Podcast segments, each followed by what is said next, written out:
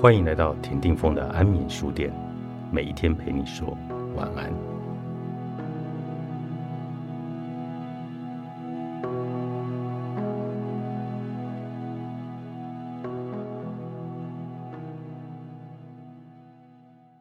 坏人从来不会认为自己是坏人，因为坏事做多了，辨别是非的心早就被自己蒙骗了。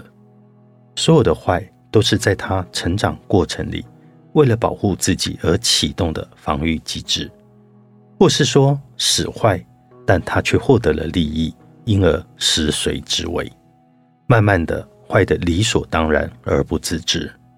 在我们过去或者现在的生命经验里，不难遇到很多这样的人，不管是朋友、职场的伙伴、感情牵系的对象，甚至家人。会伤害到我们的坏人，通常也都是我们所信任、亲近的人。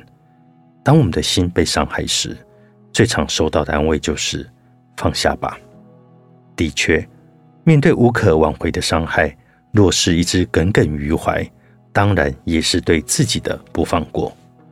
但是在面对一再伤害你却还不认错，反而用各种颠倒黑白的故事继续行骗天下的人，你要怎么放下呢？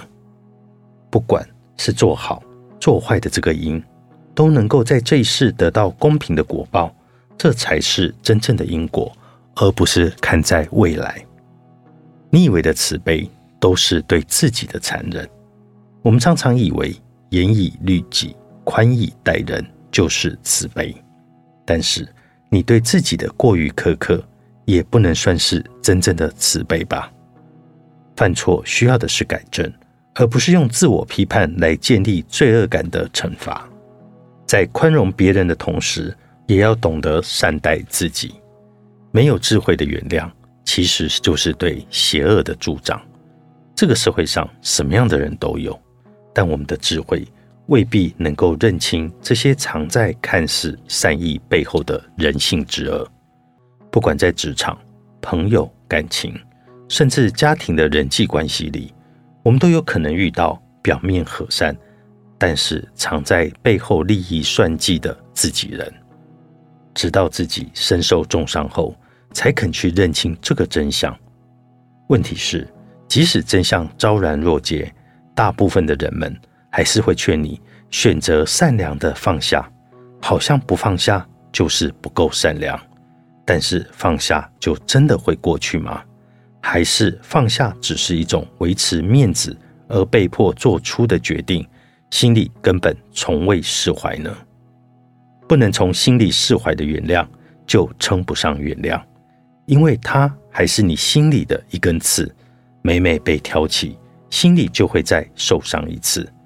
我们大可不必拿这个美德来当做伪装，受到不当的对待还要当做没有事。坏人自有他的因果。我也有自己真正原谅的时间表，不要因为受苦就来否定了自己。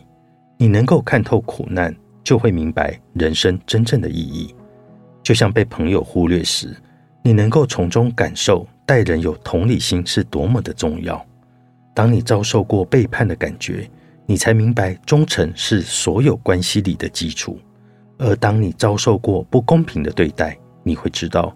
正义是一个善良的人所必须捍卫的价值。这所有的苦，都只是让你能够学习成为更好的自己的过程而已。让灵魂活出更好的样子。作者：田定峰，商周出版。让灵魂活出更好的样子。田定峰与灵魂面对面自我疗愈的千百种方式。深度阅读乘以声波疗愈，向内在寻找更好的自己。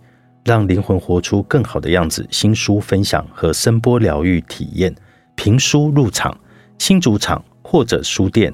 二零二二年十月三十号星期日下午两点三十分，台北场城邦书坊。二零二二年十一月五号下午两点三十分，让灵魂活出更好的样子。由田定峰和声波疗愈大师张达一起来为各位来做疗愈体验。当天评书入场。